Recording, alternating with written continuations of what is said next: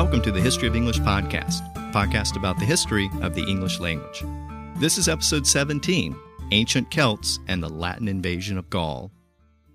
In this episode, we're going to look at the ancient Celts, the people who once dominated much of Europe. And we'll look at the spread of Rome and Latin into many of the territories where the Romance languages are being spoken today. But before I begin, let me give you an update on a couple of matters.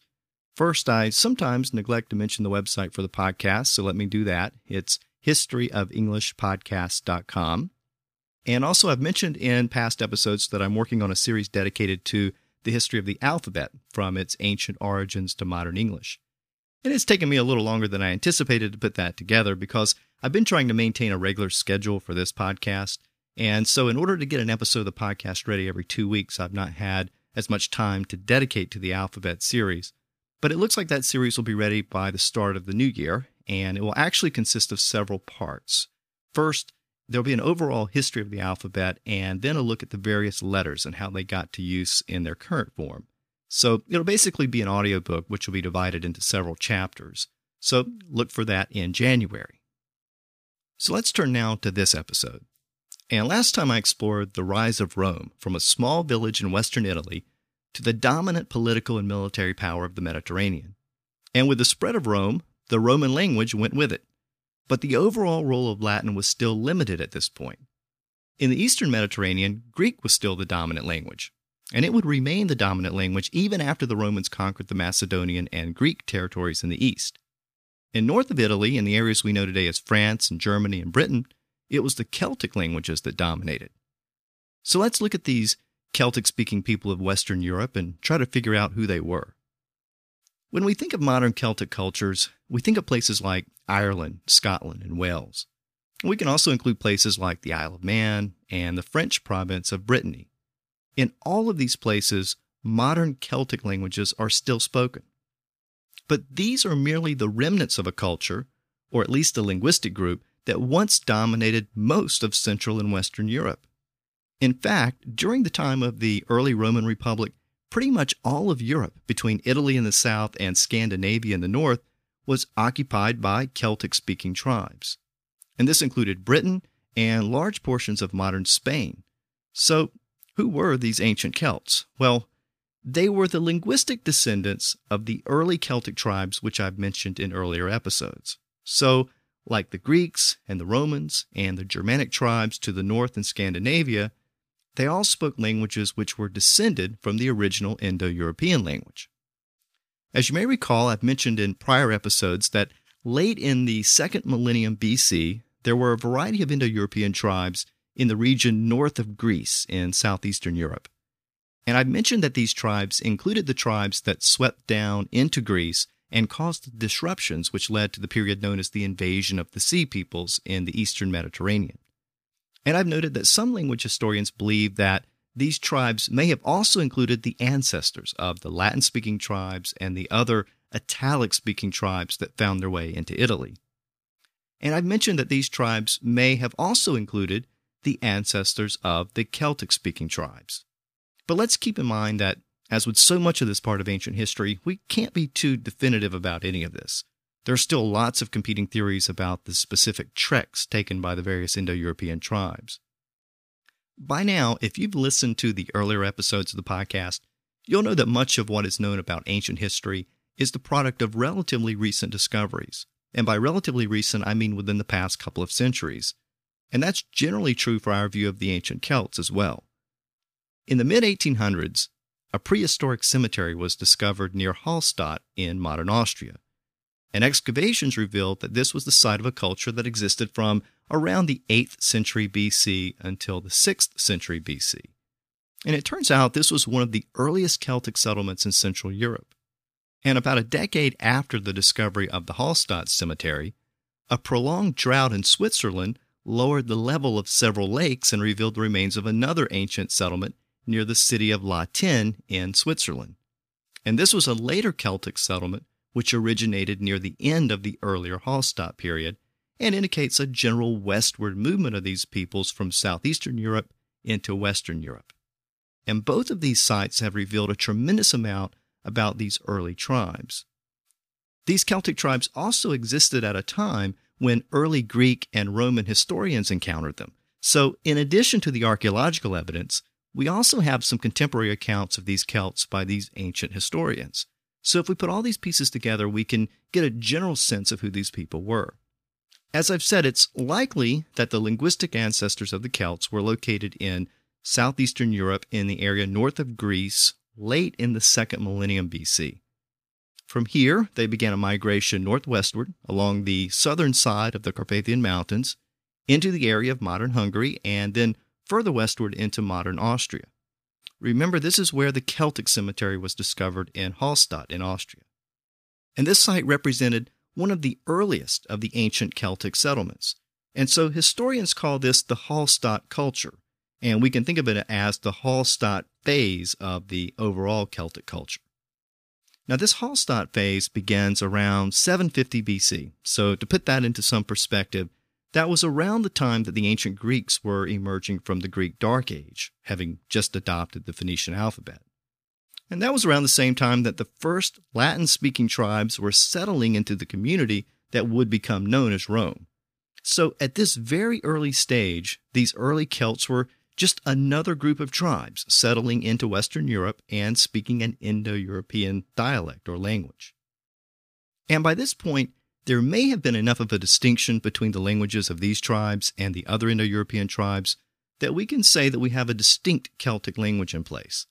But linguists are not in universal agreement on that point, so regardless, if the Celtic language didn't exist yet, it was quickly emerging.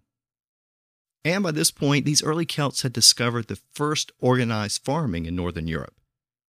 And archaeologists who study this part of Europe call the people who lived there before the Celts the Urnfield culture because they cremated their dead and they interred them in urns.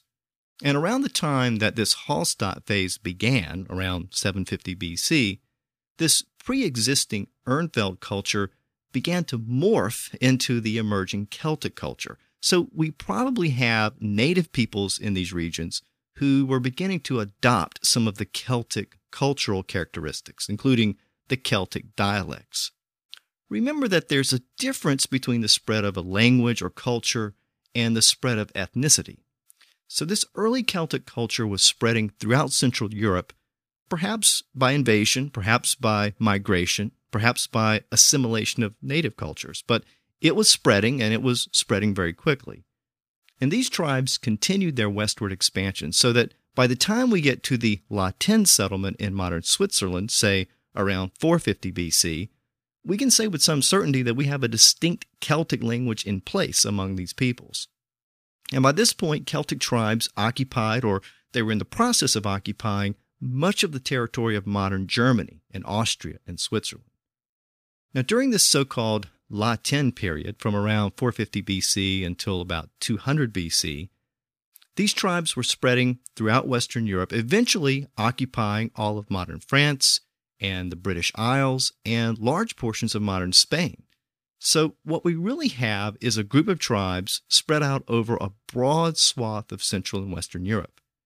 At one time, early historians were reluctant to group all these people together as part of some larger unified cultural group.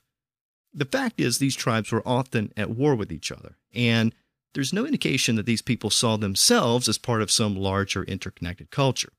But as modern scholars have examined these peoples more closely, and with the benefit of hindsight, they've begun to focus on the similarities between these people. And they've increasingly concluded that we do, in fact, have a common culture among these people that we can now call the ancient Celtic culture. Now, there was no unified government among these peoples. Instead, it was really more like a confederation of independent tribes. But they had a common material culture, and they had a common religion, and they had a common language, or at least a common family of languages. And it's these three things material objects, religion, and language that allows us to group these people together and call them the Celts. So let's start with the material objects. Archaeologists have determined that these ancient Celts were the first people of Europe to master the use of iron. They've discovered amazing artwork and tools and weapons, all made from iron and all of a very similar style. Now, once these people had mastered iron, they exported the technology throughout Western Europe. And like their Indo European ancestors, the Celts were well equipped for mobility with horses and wagons and carts and chariots. But they were not nomadic. They were farmers who lived in settled communities. Now, farming was certainly not unique to the Celts. Most ancient people by this point were engaging in some type of farming. But again, unlike other peoples of northern Europe, these early Celts were renowned for their mastery of iron and their ability to forge iron tools for farming. And this use of iron technology was widespread among these tribes, but not nearly as common among non Celtic tribes. And as I've said, this mastery of iron extended to iron weapons and jewelry and other items. So, this early use of iron and mastery of iron is the first thing that linked these early tribes together. The second major unifying factor was religion, and specifically the class of religious leaders which these tribes utilized. And you've probably heard of these religious leaders before. They were called the Druids. The Druids were Celtic priests and they conducted a wide variety of religious ceremonies. They officiated at the worship of gods and they regulated private and public sacrifices. They also acted as judges in disputes between both individuals and tribes. They had a very special status in Celtic society. They came from leading families and they were exempted from paying taxes or taking part in fighting. And they were basically the teachers and the judges within Celtic society. And the key here is that you don't really find Druids outside of these Celtic tribes. The later Romans noted that the Germanic tribes, further north in Scandinavia and into northern Europe, they didn't have Druid priests. So the Druids were unique to the Celtic culture. And that fact provides another unifying link between them. Now, at the height of Celtic power, it was possible to cross the entire continent of Europe from east to west without ever leaving Celtic territory. Remember that the Germanic tribes occupied the territory to the north in northern Europe, and the Romans were expanding throughout the Mediterranean to the south. But the vast territory in the middle was occupied by the Celts. And even though they were not a cohesive group of tribes, the Druids within these various tribes did communicate with each other over vast distances. According to the later Romans, the Druids of Gaul, which is in modern France, they communicated with the Druids of Britain. So again, we do see a type of networking between these groups. And this is even more evidence of a common culture. Now, the word Druid comes from the Indo European root word for oak tree. And oak trees had very mystical, sacred properties to the ancient Celts. So the term Druid reflected a connection between the priests and the sacred oaks. The rituals performed by Druids often took place outside, especially in the woods. And since mistletoe often grew in trees, especially oak trees, the Celts soon came to believe that mistletoe was sacred as well. They thought that mistletoe had healing properties and could fend off evil spirits. It was thought to be a sign of good luck and blessings. It was so sacred that when the enemies happened to meet and pass under mistletoe in the forest, they would lay down their weapons and agree to a truce, at least until the next day. And this was the origin of hanging mistletoe above a doorway as a sign of peace and goodwill. And of course, that tradition later passed into Christianity many centuries later. By the way, the Germanic tribes also held mistletoe in high regard, and the tradition of kissing under the mistletoe comes from those tribes. So we see many similarities between the ancient Celts and the ancient Germanic tribes during this period. But I'm going to deal with the Germanic tribes in an upcoming episode. And speaking of holiday traditions rooted in ancient Celtic culture, many of our modern Halloween traditions can also be traced back to the Celts, specifically the Celts of the British Isles. But that was a much later borrowing that occurred during the Middle Ages, so I'm not really going to go into that here. So, the use of iron and the creation of specific iron objects helps to establish a connection between these people, and certain religious practices, especially the existence of Druids, marks another cultural connection. But one of the most important connections between these people, especially for our purposes, was the fact that they all spoke closely related languages, which we call Celtic today. And again, these were ancient versions of the modern Celtic languages like Gaelic and Breton. But like many ancient people, the Celts were illiterate, meaning simply they didn't write down their language. So that obviously makes the study of the early Celtic languages very difficult. And the major point here is that by the second century BC, Celtic languages were widely spoken across Western and Central Europe. And even though those languages were quite likely diverse and may not have been mutually intelligible, they still reflect a common linguistic ancestry. So, all of these factors allow historians and linguists to lump these various European tribes together under the general heading of the Celtic tribes. Now, by 400 BC, these tribes had already spread across much of Western Europe, and they were also probably filtering into the British Isles at this time as well. They brought with them all of the cultural factors I just discussed ironworking, druids, and Celtic languages. Now, as I mentioned earlier, archaeologists call the earliest Celtic culture the Hallstatt culture, based around what they've unearthed at Hallstatt in Austria. And then there was this later Celtic culture exemplified by the site at La Tène in Switzerland. But these later artifacts, discovered at La Tène, have much more elaborate designs, and they reflect influences from trading with the Greeks and the Etruscans. And this would have been a time when ancient Greece was flourishing and the Etruscan culture was still prominent in Italy. So let's take a look at the early contacts between these Celtic tribes and their neighbors. I mentioned earlier that the Celtic tribes were illiterate, but the Greeks and the Etruscans, and the later Romans, they were literate. They had written languages, and they also had writers and historians. And since they encountered the Celts, and since their writers sometimes wrote about the Celts, we can get a glimpse of these ancient Celtic people from these limited written accounts which do exist. But one of the problems we have is that we're getting the perspective of outsiders who didn't always have a positive view of the Celts. So we have to keep that in mind as we review these writings. It was, in fact, the Greeks who coined the term Celt. The Greeks called these Central European tribes the Keltoi. And some linguists believe that the term Keltoi may have simply been a generic term for the people who they considered to be barbarians in the north. So it may not have referred to any particular cultural or linguistic group. Now, the later Romans also encountered the same Celtic tribes as they ventured north across the Alps into the heart of Europe, but the Romans coined their own term for these people.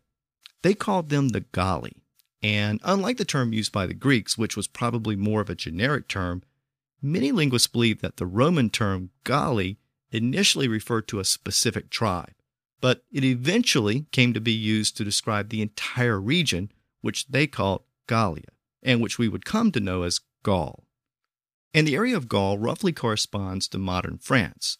So the term Gauls can be a little confusing.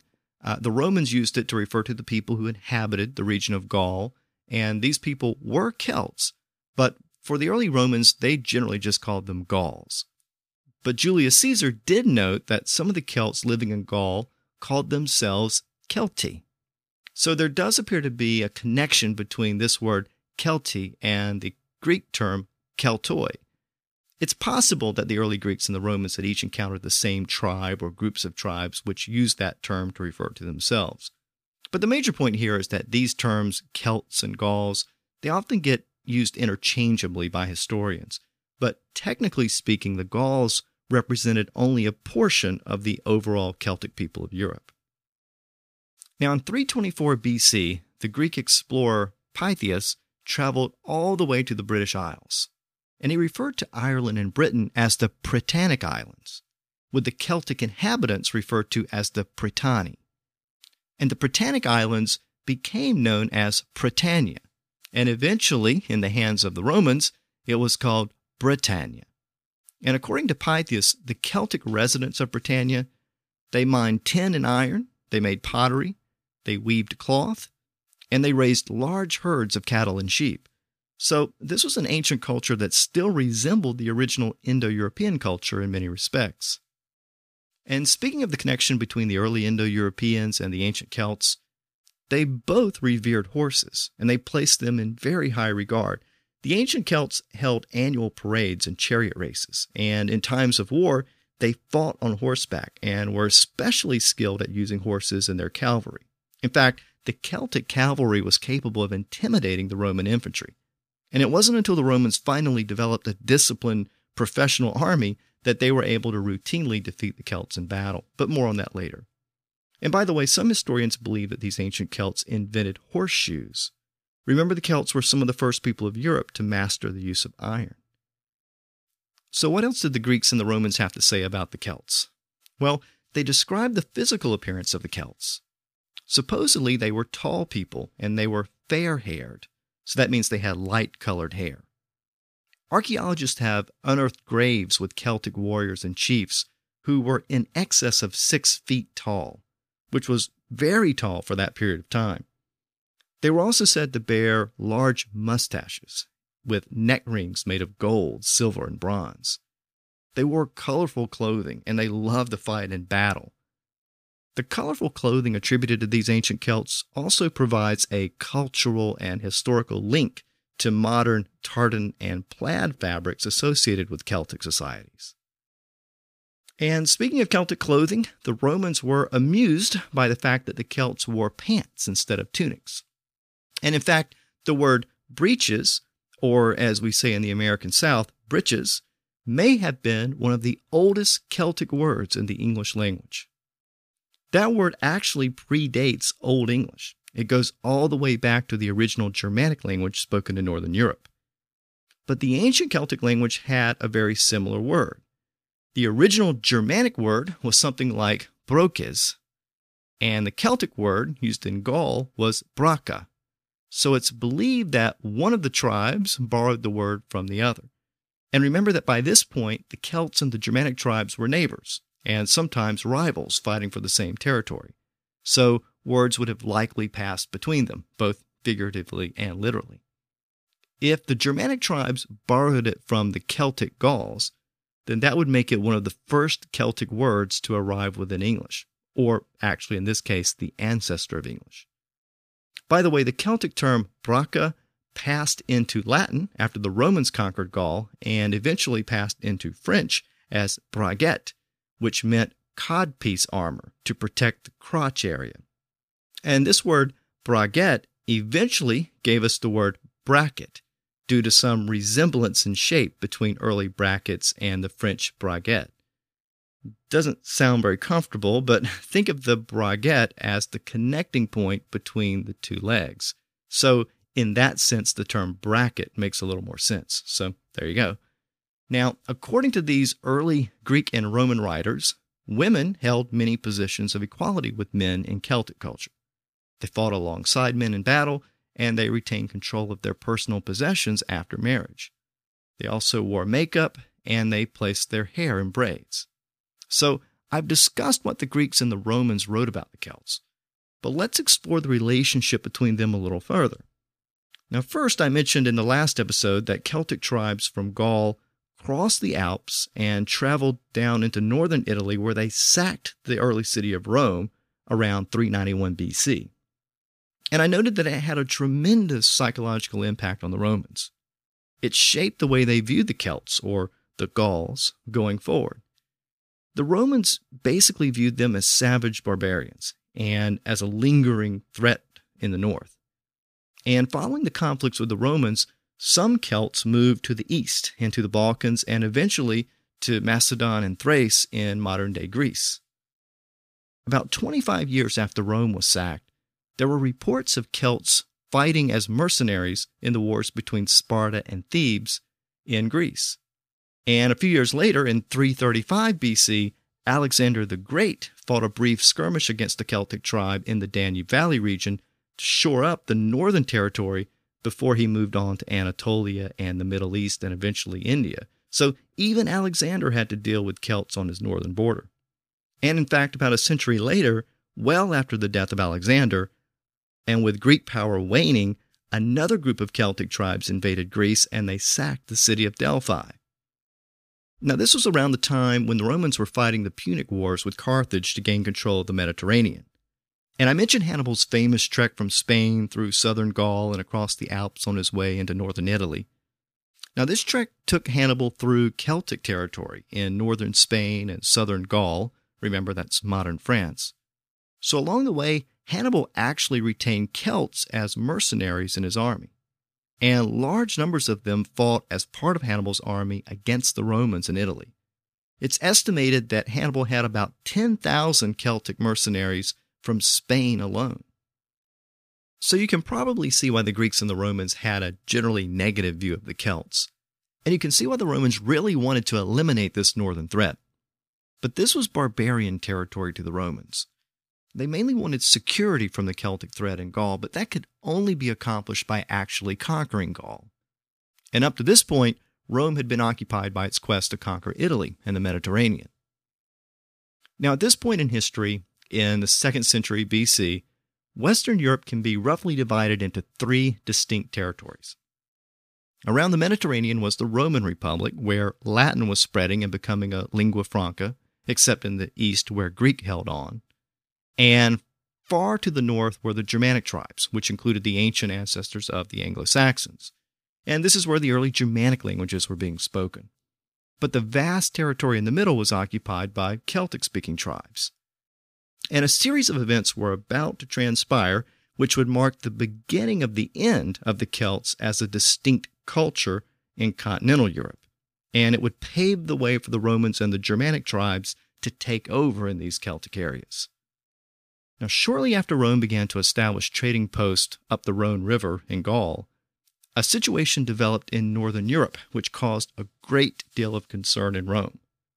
This was around 120 BC, and at this point, a group of tribes from Jutland and the North Sea coast began to migrate southward, possibly as a result of a flash flood in their Jutland homeland. Now, you may remember from way back in episode 3 that Jutland means home of the Jutes. And the Jutes were part of the Anglo Saxon tribes who brought Old English to Britain. But since there were a lot more Angles and Saxons than there were Jutes, the Jutes didn't get their name in that label. But there were enough Jutes to establish their own territory, which eventually became Kent in England. So, a group of tribes from this region around Jutland in modern day Denmark they began to move southward into southeastern Europe. And this confederation of tribes was led by two specific tribes, the Teutons and the Cimbri. Now remember, Jutland is in modern Denmark, and it's the same region, as I said, that produced the, the Jutes, a Germanic speaking tribe. So this is Germanic territory, not Celtic territory. And in fact, the Teutons were a Germanic tribe. But there's debate about that other tribe, the Cimbri. Based upon the location of their homeland, some historians think that they were also a Germanic tribe. But their name, Cimbri, is definitely Celtic, not Germanic. And many of the tribal leaders also had Celtic names. So most modern historians consider them to have been a Celtic tribe. But it shows you how the distinction between Celtic and Germanic was sometimes blurred in many of these areas. And to emphasize that point, the name of that Germanic tribe, the Teutons, it's the origin of the modern term Teutonic, which is usually used as a term for things associated with Germany. But even though the Teutons were a Germanic tribe, their name actually comes from the Celtic word for people, which was Teuto. And initially it was applied to this unnamed Germanic tribe. Now, over time, the term was applied by the Romans collectively to all of the Germanic tribes. But what about that term Germanic? Well, it too comes from the name of a Celtic tribe which lived east of the Rhine, known as the Germani. The Romans applied this term to all of the people who lived north and east of the Rhine. However, many of those people were Germanic, not Celtic, because they spoke Germanic languages. To the Romans, the distinction was largely irrelevant because the Romans considered them all to be barbarians. But over time, the name Germania stuck with regard to the people who inhabited this region beyond the Rhine. So, non Celtic peoples in this region simply became known as the Germanic peoples. And of course, that's also the root of the modern word Germany. So, the great irony is that all of these terms which mean Germanic today, words like Teutonic and Germanic and Germany, they are all of Celtic origin. So you can see how these distinctions between Celtic and Germanic were often blurred, especially from the perspective of the Romans, who were often unconcerned about those distinctions. So we have the two tribes, the Teutons and the Cimbri, both Germanic or both Celtic or perhaps one of each, you take your pick, but they were moving southeastward to the region around modern Hungary. But then all of a sudden, around 113 BC, they turned westward. and they soon approached Italy. And as they came closer to Italy, a Roman army intervened, but the Roman army was defeated by those migrating tribes. And then many of the citizens of Rome began to panic as they began to think back to Rome being sacked by the Celts from Gaul a couple of centuries earlier. But these migrating tribes didn't move south into Italy. Instead, they continued to move westward into Gaul. And the Romans could actually breathe a sigh of relief for a while as they were apparently spared by those barbarian tribes. And the Romans actually continued to engage those tribes in Gaul for the next few years, but they didn't really have any success against them. And eventually, for some reason, the Teutons and the Cimbri decided to divide their armies, and the old divide and conquer strategy finally came to the Romans' rescue. The Roman legions finally defeated the Teutons in southern Gaul in 102 BC, and they defeated the Cimbri tribe in northern Italy in 101 BC. But the Celtic threat didn't end there. By this point, the Germanic tribes in northern Europe were expanding southward into the Celtic territory. And in the east, the new kingdom of Dacia, formed in the Balkans, well, it was expanding as well. And a Celtic tribe in Switzerland called the Helvetii outgrew its homeland and it began to spread westward as well. And all of this expansion on the northern and eastern sides of the Celtic lands was having a domino effect. And it was pushing more and more Celtic tribes westward and southward into the fringes of the Roman territory and skirmishes were starting to break out between the Celtic tribes on the northern border of Rome. Now, all of this uncertainty and instability caused more and more concern within Rome itself. The Romans already had a deep fear of the Celtic tribes since the initial sacking of Rome. And now the fear of invasion was a frightening reality. The stage was set for someone who could take advantage of the situation by leading a Roman expedition against the Celtic tribes and delivering peace and security to Rome. And Rome had such a person. His name was Julius Caesar. Now, Julius Caesar was an aspiring politician looking for a great propaganda victory to match the exploits of his rival, Pompey, who had acquired territory for Rome in the east. And Gaul was an obvious target. Now, Caesar also had a professional army which he needed to keep employed. So in 59 BC, Caesar steered a special law through the Roman Senate, which gave him a five year command over Gaul. He argued that the Germanic tribes to the far north were beginning to threaten the states allied with Rome in the region of Gaul, and he said that Gaul would either become Roman or it would be overrun by those Germanic tribes. And the next year, he began his conquest of Gaul. He began by attacking the Helvetii tribe, which I mentioned earlier, which had been expanding into Gaul from its homeland in modern day Switzerland. And he defeated the Helvetii, and then he focused his efforts in northern Gaul, and he finally subdued the tribes there. Now, Caesar completed his conquest of Gaul, at least temporarily, in 55 BC. Estimates, some based on Caesar's own accounts, are that hundreds of thousands of Celts, perhaps more than a million, were killed as a result of Caesar's conquest. It was a nasty and brutal business. But everything didn't go well for Caesar. In that same year, 55 BC, Caesar attempted to invade Britain for the first time with two legions. But the conquest of Britain turned out to be a lot more difficult. Britain was considered the very edge of the Roman world, and you had to get there by boat, which was never really the forte of the Romans. Now, this first invasion was really more of an expedition. The Romans didn't intend to establish a permanent settlement there. It was partly a show of force to discourage the British Celts from supporting their fellow Celts in Gaul, who they routinely traded with and aided. Now, except for a few skirmishes with some southern Celts, the expedition didn't really have any military consequences. But a year later, in 54 BC, Caesar tried again. And this second invasion of Britain was a proper invasion with intentions of establishing a permanent Roman settlement there. But the native Celts were prepared this time. And Caesar fought the Celts in Britain, but he could never secure a decisive victory there after three months of fighting. And at this time, there was a revolt of Celtic tribes back in Gaul. So Caesar withdrew from Britain to deal with the uprising in Gaul. And he never returned to Britain and Britain would remain outside of the Roman Empire for almost another century until the Emperor Claudius finally returned to conquer Britain for Rome. Now, this revolt that was happening back in Gaul was a very big deal. Remember that the various Celtic tribes shared some common cultural characteristics, but there was no political cohesion there. They were more likely to fight against each other than unify as a common military force. And this gets back to the divide and conquer approach which the Romans used to great effect against the Celts. But now, in 53 BC, they had finally started to unite under a single leader named Vercingetorix. And Vercingetorix was the chieftain of a tribe in central Gaul. He had encouraged the various Celtic tribes to unify against the Romans, and he soon emerged as the supreme military commander of the Celts.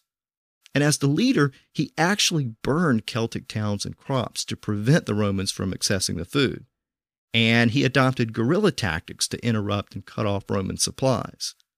Now, his rebellion was initially successful against the Roman army and, and their Germanic mercenaries, but the Romans eventually got the upper hand due to their superior discipline and organization. And the Romans were finally able to surround Vercingetorix and force him to surrender. And this effectively marked the end of any real Celtic threat to Roman power in Gaul. Now, Caesar's conquest of Gaul had taken eight years, and that's an incredibly short period of time to conquer such a large territory. And needless to say, it was a huge political victory for Caesar. But politics is a messy business, and Caesar's political rival back in Rome, remember, was Pompey. And Pompey recognized what Caesar's victory meant for Caesar, and therefore meant for Pompey himself. Now, technically, Caesar's term as the governor of Gaul had expired. So Pompey was able to get the Roman Senate to order Caesar to disband his army and return to Rome. But Caesar was having none of it. Pompey had accused Caesar of insubordination and treason, and Caesar suspected that he would be prosecuted if he returned to Rome as a civilian. So he took his army and headed for Rome with his army in tow. And in 49 BC, Caesar crossed the Rubicon River, which was the northern boundary of Roman territory at the time, now, by crossing this river, Caesar was entering Rome with his own army in violation of the Senate's order. And for Caesar, crossing the river was basically a point of no return. He knew that it would mean civil war. And this is where we get the modern English phrase, crossing the Rubicon, to mean going beyond the point of no return. Now, civil war in Rome did ensue, and Caesar emerged victorious. He also emerged as the dictator of Rome in 48 BC, and we can now start to speak of the Roman Empire as opposed to the earlier Roman Republic. And I'm going to talk a lot more about Caesar and the Roman Empire in the next episode, but let's turn our attention back to Gaul because that's the focus of this episode. Now, after the Romans finally subdued the Celts in Gaul, the Celts there were largely assimilated into the Roman Empire. Rome began an extended period of Romanization, which I described a little bit in the last episode. Now, Rome promoted trade and farming and industry within Gaul. But the most important part of this story for our purposes is that the native Celtic languages began to disappear in Gaul, and Latin gradually began to replace those languages. The Latin dialects spoken in this region would eventually evolve into an early form of French. And as I've noted throughout this podcast series, this was the avenue by which English inherited a very large portion of its modern vocabulary. The Latin words evolved into French and then passed into English with the Norman invasion of England in 1066. So the Roman conquest of Gaul was a crucial event in the overall story of English. But what about those Celtic languages that were now being replaced by Latin? What was the long term impact of those languages on English? The answer is not very much. I've already mentioned a few Celtic words that have found their way into English, but the fact is that most of the Celtic tribes were eventually conquered by the Romans in the west and by the Germanic tribes in the north and the east. They were basically caught between a rock and a hard place. And after the Celts were conquered in continental Europe, their languages largely disappeared. Of course, the Celts held on in the British Isles, at least for a while, until the Romans returned there under Claudius. And I'll look at that part of the story next time. So there was some Celtic influence on English from the lingering Celtic languages which were still being spoken when the Anglo Saxons arrived in Britain. And of course, some of those languages have held on to this very day in places like Ireland and Scotland and Wales. So there was some limited Celtic influence on English when the Anglo Saxons encountered those Celts in Britain, but I'll address those influences when we get to the Anglo Saxon invasion. The other Celtic influence on English comes in the form of a few words used by those continental Celts in Gaul, which were adopted by the Romans and the Germanic tribes.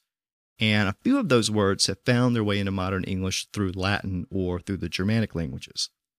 I've already mentioned a few words like breeches and bracket, Teutonic and Germanic, all of which have roots in the ancient Celtic languages of Gaul. We also get lots of place names from the original Celts. For example, the names of London and Paris are both rooted in Celtic names, as is the Thames River, which runs through London, and the River Seine, which runs through Paris. And since Gaul eventually evolved into the territory we know today as France, it's not surprising that we can find a fair amount of Celtic words in modern French. It's estimated that there are about 500 Celtic words in modern French, and there may actually be quite a bit more than that. But what about English? Well, the Latin word bulga, meaning a leather bag or knapsack, came from a Celtic term used in Gaul. And the word came into English from French as bougette, and later becoming budget. It originally retained its meaning as a small bag, then a leather purse or wallet, then it came to mean the collection of papers in the wallet, and much later in the 18th century, it came to be used in its sense as a financial record or document today. So, budget comes from Celtic origins. And the Old English word riche, which is the original version of our modern word rich, also came from Celtic origins. I mentioned this word uh, back in the episode I did on the letter C. Well, this word riche was almost certainly borrowed from the Celts by the early Germanic tribes on the continent before they migrated to Britain. The word meant kingdom in Old English, and it's directly connected to the Germanic word Reich, as in Third Reich. It eventually came to also serve as an adjective, meaning rich or powerful, and that's the sense that we have it today. So again, the word rich comes to us indirectly from these ancient Celts. Another very common English word which comes from these Celts is the word car. And this word comes from early Roman contact with the Celts. Uh, the Celts in Gaul had used the term for their war chariots, and Julius Caesar borrowed the term during his wars there. The term passed through Latin and French before finally making it into English. And the English word bin, B I N, as in trash bin, may have come from a word used by the Celts in Gaul as well. Uh, the word was bin, and it was a type of cart which usually carried a woven wicker form which was made to look like a person. And these forms may have been used to contain bodies that were sacrificed by burning. And the term was adopted into Middle English to mean crib or manger. And it eventually came to mean a type of storage container. And of course, that's the sense that we have it today, as in trash bin. Now, beyond those words, we get a few words from the Celts in Britain after the Anglo Saxons arrived there. Um, a word like ass, for example, was probably adopted from a Celtic word by the Anglo Saxons. But it's estimated that no more than a dozen or so Celtic words, other than place names, were adopted by the Anglo Saxons prior to the Norman invasion. So, in terms of vocabulary, Celtic influence on English is very limited. Now, there may be some Celtic influences on English grammar, but again, I'll deal with that topic when we get to Old English and the Anglo Saxons. Now, I should re emphasize the fact that Celtic languages are still being spoken in parts of the British Isles and northern France, and a few of those words have passed into English mainly during the late Middle Ages and thereafter. This includes words like bard, bog, glen, banshee, flannel, clan, whiskey, plaid, loch, galore, brogue, shamrock, and leprechaun. There was also a Gaelic term which combined the Gaelic words for war and cry. It was something like sluraigum, like I don't speak Gaelic, so sorry for butchering that, but it literally meant war cry or shout of the troops. And it was the rallying cry of a Celtic chieftain in battle. And it was used in the middle of a battle to rally the troops and bring them together. And it came into modern English as the word slogan in the 1700s. But again, that's about it for Celtic influences on English vocabulary. But as I said earlier, the biggest impact of this episode on the overall story of English is the fact that much of Western Europe was now under Roman control, and that meant the spread of Latin. So, next time, I'm going to look at this later period of Roman history and a large number of Latin words from this period which have found their way into modern English. This is also the story of the Roman conquest of Britain and the rise of the Germanic tribes in the north. So, I'll be setting the stage for the fall of Rome and the Germanic invasions of Europe. So, until next time, Thanks for listening to the History of English podcast.